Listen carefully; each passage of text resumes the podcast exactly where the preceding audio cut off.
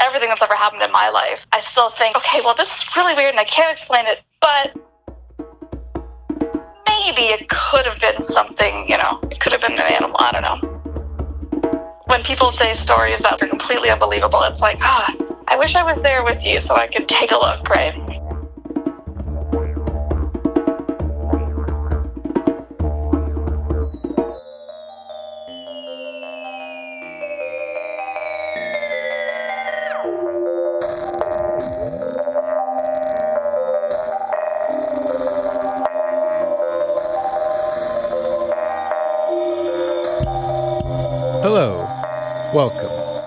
Supernatural Stories, the show where you'll hear real stories of the supernatural from real people all across Canada. I'm your host and producer of the show, Cal Goodball, broadcasting from Rocking Chair Studio in Toronto. Hope you enjoy the show wherever you are. Thanks for listening.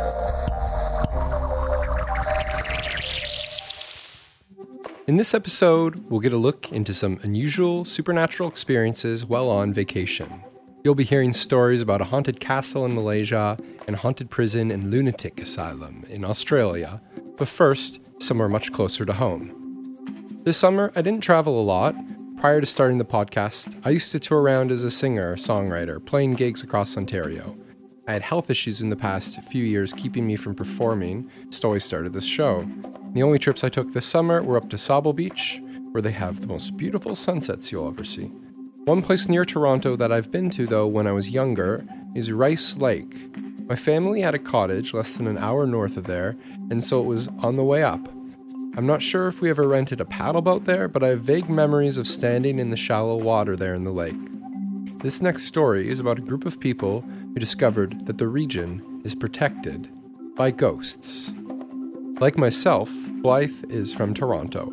I spoke to her over the phone. This incident happened about 20 years ago, far back. It was a beautiful summer weekend. Friends and I decided that we'd like to go down to Rice Lake and spend the weekend at Hiawatha Reservation. They have an absolutely gorgeous campground. We phoned up and made reservations and we headed out. Spent that night just setting up. I think we were sitting around the campfire for a couple of hours, just chatting. We had a couple of beers, nothing overboard. It was an absolutely gorgeous night. Uh, clear sky, lots of stars. Maybe it was one o'clock in the morning. I said to my two friends, We've been here all evening, but we haven't actually gone up to see the mounds. The Serpent Mounds are very special, very old and spiritual place. Archaeologists believe that the very early native people buried their dead. But uh, we were a little oblivious of that. Unfortunately, we, we decided, like, no, let's go up. Sort of egged each other on. Went up to the mounds, and it's very dark. No lights up there. And it's quite high. We got up to the top of the mounds. We were able to see Rice Lake right there and the moon was shining over the waters, very silvery and pretty. Really beautiful and very quiet and still. And we were joking around a bit, and I think we even had a cigarette up there. My friends were sitting on the bench, and I happened to be looking out towards the mounds, which were very dark, as I said earlier. All of a sudden, out of the corner of my eye, I saw something headed towards us. It could have been a woman, it could have been a man on a black horse, racing towards us at great speed, brandishing some kind of a weapon in his hand. You could just tell that whatever it was, it was very angry. Very long black hair streaming out behind as he rushed towards us. and all you could hear was the sound of, of hoof.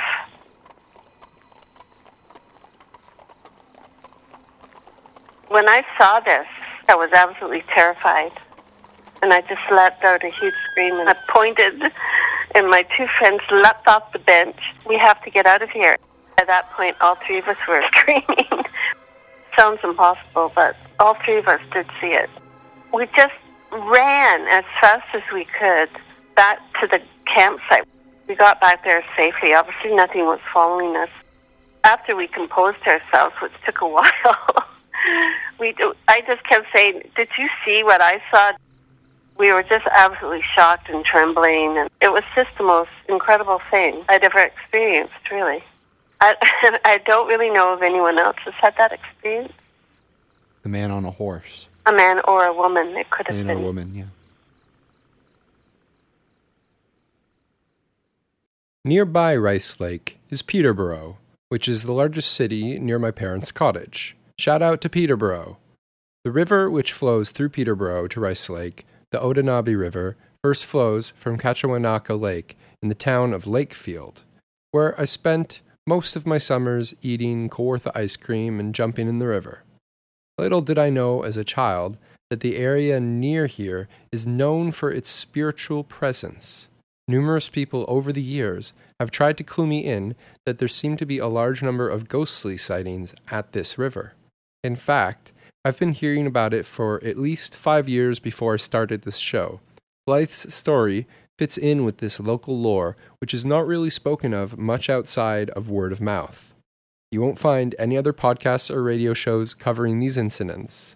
And that's why I hope you enjoy supernatural stories, keep supporting the show, tell your friends about it, and maybe they'll get in touch and send in a story at www.supernaturalstories.ca. Now, the next two stories are also from a Torontonian. Jen saw the poster that I'd printed out and put up at King and Spadina, downtown Toronto, and she became a listener of the show. Recently, I mentioned that I was looking for stories about weird, unexplained things that happened on vacation. Luckily, she saw the post and got in touch with me to share these stories one about a haunted lunatic asylum and the other a haunted prison in Australia. Whenever I travel, I like to do walking tours and specifically ghost tours. It's a really great way to get the lay of a city and get the feel of a city, and then you get that creepy history. So I've done ghost walks all over the world. Most of the time, they're just fun to do. But with these two stories I have, they're the only times that I've had something weird and unexplainable happen on one of these ghost walks. They both happen to be in Australia. The first one, a few years ago, I was in Tasmania, which is an island south of the larger continent of Australia. And I was in Hobart for a few days, which is the capital of Tasmania. It's an old city, a beautiful place, and I decided to do a tour of the uh, old penitentiary, an old convict penitentiary. It was 10 bucks. I didn't know anyone. I thought, screw it, I'm just going to go check it out and see what this is all about. And the tour itself was really, really great. It was dark. They gave you little lanterns. It created quite the atmosphere. The guide, he sounded like very unimpressed, like he had done this every day for five years, but he was really knowledgeable. It was quite an engaging tour. The way that the building is, is like you kind of come in on the main floor. It was turned into a court, but before that, it was a chapel in the basement was all the cells and everything for all the prisoners. We started on the main floor learning about the history of the building, and then we went downstairs to the basement. As we were rounding a corner and walking down a hallway, I was all of a sudden hit with this wave of sadness, just completely, utterly hopeless and sad. And I couldn't breathe. I was fighting for breath. Tears started streaming down my face. I didn't know anyone. I was all alone. And I'm kind of hanging back, my hand against the wall, bracing myself against the wall, crying and kind of wheezing because I can't breathe. And the rest of the tour had kind of gone ahead. I'm trying to, you know, compose myself a little bit so I don't look like a weirdo. And the guy kind of comes back to me and he says, Are you okay? And I choke out a, Yeah. And he says, Oh, you feel really sad and like you can't breathe? And I kind of stared at him like, Yeah. He said, Oh, it happens a lot. Just come on. So casual, just as this, this happens every day, as if it was like, Oh, you're wearing a white shirt. I walk around the hallway with him, and we ended up in a courtyard, which was where they hung people. And he sits me down on a bench, and he says to the group, "All right, well, the hallway that we just walked down was actually the last hallway where you know the prisoners would walk from their cells to the gallows to to be executed." Executed. Executed. Executed. And one of the common occurrences that people feel is just an overwhelming feeling of sadness and the inability to breathe. And he points to me well, like this girl in our group. Everyone looks at me like, what? Asking me questions, and I'm sitting there like crying and like unable to breathe, and I just want to get out of there. And I felt fine after a couple of minutes. It was really just this momentary wave of just so, so hopeless. Um, it came out of nowhere, and that was really, really weird because I had no idea where in the building we were. It's almost like the intense emotions have created a sort of emotional memory space. I think it was called the Hobart Convict Penitentiary or something. Or it was a really, really great tour when I did it. Definitely worth it. Kind of long, low, dark hallways, stone walls, and there was parts of it that were like under construction and crumbled in, and it was, yeah, it was a great tour. There's a really creepy photo. You know, my computer just did the creepiest thing. I wasn't touching the mouse, it just started slowly zooming in on the photo. No, it didn't. Yeah. And then I touched my mouse, like, what the hell's going on? And then it zoomed in more, and I couldn't get it to go back. I had to reload the page.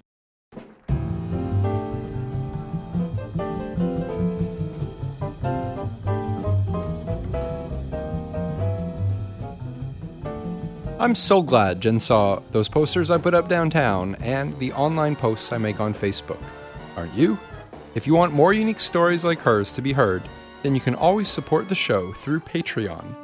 My costs of hosting, printing, and boosting Facebook posts add up, but so do even the smallest contributions of a dollar or more. As my costs with the show increase, I'll need some help from whoever can contribute at www.patreon.com slash supernatural stories that's one word, Patreon, which is spelled P A T R E O N. It makes it dead easy to do this. It only takes about a minute of your time. Now, back to Jen's next story.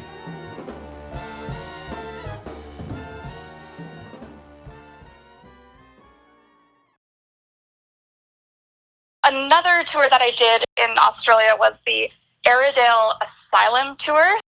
It's about two hours from Melbourne and it was this old abandoned, you know, lunatic asylum, as they would call it. And they had a few options at the time. You could do like an 8 p.m. tour or like an 11 p.m. tour. So we did the 11 p.m. one to be extra spooky. And it was a fascinating tour. So it's a completely, like, it's a huge building and it's completely abandoned. So there's no electricity. So everyone has a flashlight we were in groups of like 20 ish. It was a fascinating tour. You learned all about the history of mental health in Victoria and in Australia in general. It was really, really interesting. You know, the usual creepy stories, and the guide was really animated, so you got to get into things a lot. In this one part, we were in a room, the morgue, if I remember correctly, which is very stereotypical either like a morgue or like a surgery. It was something like that. And we were all standing in a circle, kind of facing each other. And the guide was telling us a story. And I'm listening, and all of a sudden I heard this moan, kind of like to my right, behind me. And I kind of whipped my head around to look, and I didn't see anyone behind me. So I thought, oh, okay, maybe I was just hearing something. Maybe someone's stomach rumbled or I don't know, for whatever reason, I thought that there was like, there must have been a cow outside, which made no sense, but it, it sounded like a cow. I was like, oh, there must be a cow out there. So I think nothing of it, and I keep listening. And at the end of the story, the guide says, one of the common things that's felt in this room um, is people hear a moan. And this girl across the circle kind of gasps and she goes, Oh my God, I heard a moan. And I look up and I was like, Whoa, whoa, whoa, so did I. And it turns out that five of us in different parts of the circle all heard this, like, all heard a moan at some point throughout the evening, but no one beside us had heard it. So the guy got really excited. He was like, Tell us everything. What did it sound like? He was like, his excitement kind of got us excited too. But it was really creepy because like I was with, I was with a friend and he didn't hear anything. It was really weird. And nothing else happened on the tour, but that moan, like I will never forget it. The fact that like only a few of us had heard it and we were like in different parts of the room was really interesting too. And I don't know, I don't know how to explain that. So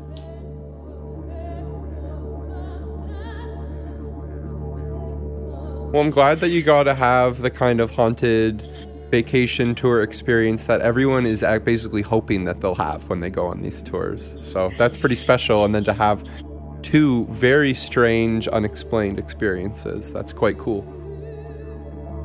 I do hope that one day I can call you again with like a really killer story. I just like bought tickets actually this morning for the Ghost Walk in High Park that's happening in October. Oh, yeah, I live right next to High Park, so I'm planning on going one day probably. This year they're doing like a Victorian style seance as well, which should be pretty hokey. It's funny, I used to work in travel and I've always said like, oh, I want to do a ghost podcast about ghostly stories from around the world. So I'm excited to share mine.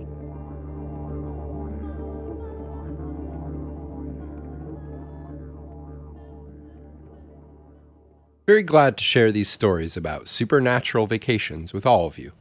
It's a theme I've been wanting to explore since I was told the story that you'll hear next. It sounds like Jen had an awesome vacation. I hope you've all enjoyed your summers and also this first season of Supernatural Stories. I'm going to keep bringing you these new podcasts as long as stories keep getting sent to me. So remember again, if you have a story from your past or from this recent summer that you'd like to share, send a message at the Facebook page, which you can get to by typing in www.supernaturalstories.ca in your internet browser. By the way, I know a few people listening to this are listening to their first podcast ever, and I think that's fantastic. Thank you for taking the time to figure out iTunes or Google Play. A reminder you can always click to subscribe to get the show to get the latest episodes sent right to you. And while you're there, any reviews you leave help the show to reach a larger audience, so thank you.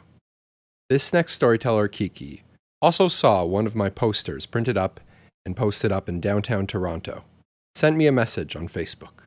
She shared some supernatural stories from a trip to Malaysia. A few years ago, I went on a trip with my mom to Malaysia.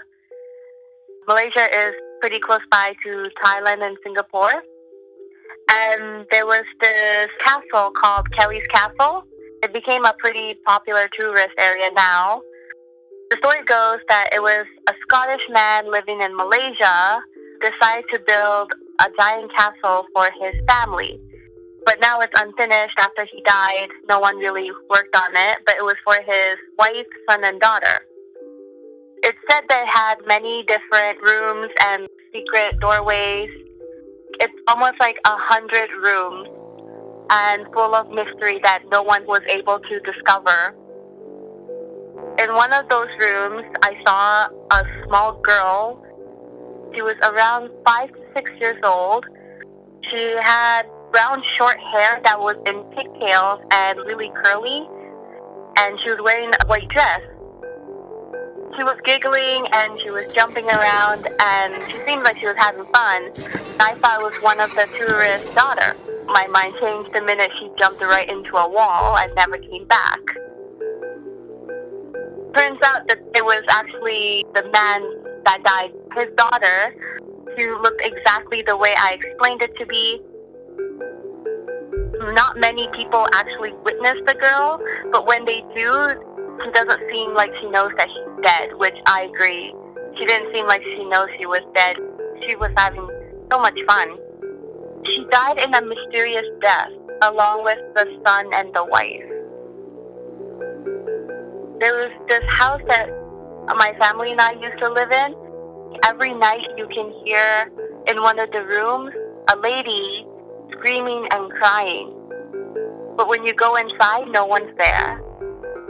We can hear stuff moving around from that room, and she would be screaming and crying. She would weep like she lost a child, but when we go in, there's nothing there. and nothing was moved. Who do you think it was? At first, I thought it was one of the neighbors, but it wasn't.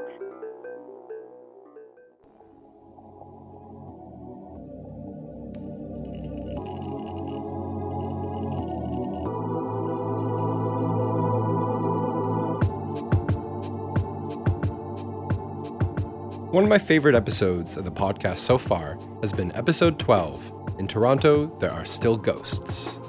It's the second part of a two part special I did where all the stories came from family man and hairdresser extraordinaire Bernard.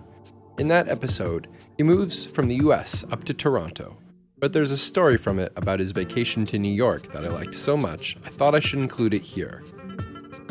Go back and check out episode 11, Growing Up in Tucson, and episode 12, In Toronto, There Are Still Ghosts. You haven't heard them yet. By the way, little contest I'm doing as of the time of this show's recording. If you leave a review on iTunes and on Facebook, and then send me a message. And again, you can find the Facebook page by heading up www.supernaturalstories.ca. I'm going to give the first three people who do that one of the new handmade Supernatural Stories mugs. I recently picked up these mugs as a reward for anyone who donates generously $3.60 at the Patreon page, which is again www.patreon.com slash supernaturalstories. But also, this contest, the catch to it is you have to live in Toronto. That's it. If you're listening and want one of these nifty mugs, just leave a review on iTunes and on Facebook, and then be the first to send me a message. Cheers. Now, for Bernard's story. In 1968, I went with my girlfriend to New York City, and her parents were in Westchester, big old house, beautiful house. Dad said, You know, I, I know you're living together, but I, I think Bernard should sleep in the basement. But the basement was really cold, right? And I didn't have my girlfriend with me. So they gave me this radiating heater, those old time ones that would radiate orange, you know.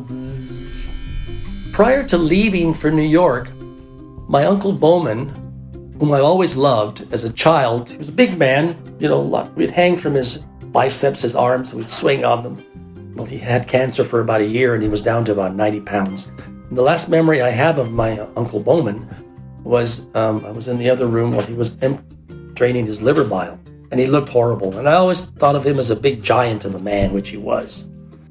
I decided not to go to the funeral because it was an open casket in those days, and I just never liked the practice to begin with. I never wanted to see a dead corpse there. I drove past the church, and people saw my car driving, going, "Which church are you going?" Right, so family was pretty upset with me for not paying my last respect. I didn't want to remember him like that. I really had an idea of him when he was a strong man, a charismatic man, quite a guy. You know, we all just love this guy. So I was in New York, sleeping in the basement the very, very first night. I like the white noise from the radiating. All of a sudden, I just woke up, and the noise it stopped. So the orange went, and then it showed up, and there's my Uncle Bowman in the basement with me with just his underwear. Because I remember him when I went to his house all the time. He'd always have his underwear on, you know, and he'd be reading the paper or whatever. And then he showed me his biceps like this, and he smiled and he went like this with his belly. And then the heater went back on. And I felt really good. It was a really good feeling, you know. He just came back to say goodbye, that I understand. You didn't say goodbye to me, but you understand that, right? That was a really, really nice feeling that I got.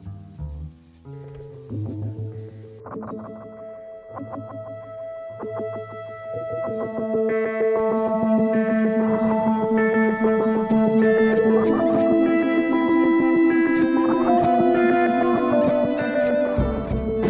summer, I didn't see any ghosts. I didn't see any UFOs either. It's been a while.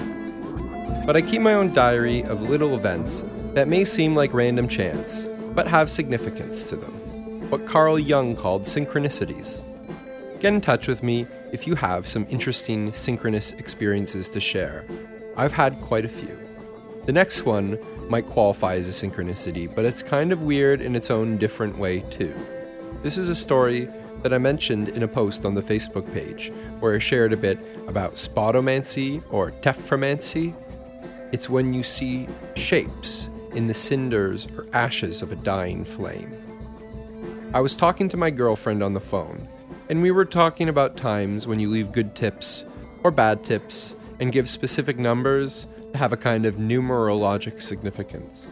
I was mentioning how Chinese have a thing with their number 4 having a similar sound to the word for death, and how you can tip $4.44 if you're really upset and want to tick them off and you also have pennies with you because that's getting rare.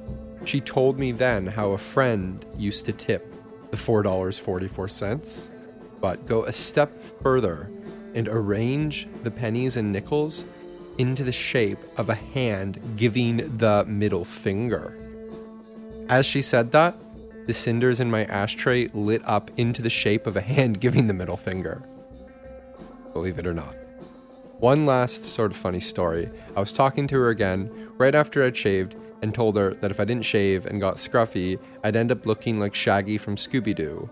As I was saying that, she laughed and said, Guess what? She had been watching the show Supernatural in the background, and the episode of the show was one I haven't seen yet, where Sam and Dean travel to alternate dimensions, alternate realities, and end up inside the show Scooby Doo. That's all for this episode. There are 16 previous episodes you can check out now too if you're looking for a bunch more stories about ghosts and psychics and everything else. Last thing, if you have a story about Halloween, get in touch with me. Also, maybe you have a story that took place during Christmas or New Year's or another holiday. I have a couple. I'd love to share some of mine. But first, I've got to get some of your stories, your true stories, recorded. Let's keep the story sharing going. Thanks to everyone who got in touch to share stories for this episode.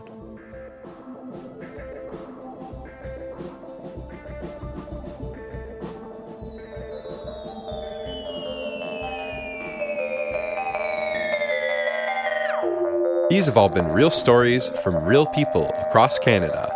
Music featured in this show is by David Content with Riddle and Time, Ed Jury with Kangaroo, Joy Hawkskin with Didgeridoo, Epsilon Knot with Arizona, and Army Blues with Not on the Bus. The rest were tracks composed by myself, Cal Goodbaum. Thank you for listening to Supernatural Stories, and thanks for telling your friends about the show and supporting a place for the supernatural in Canada.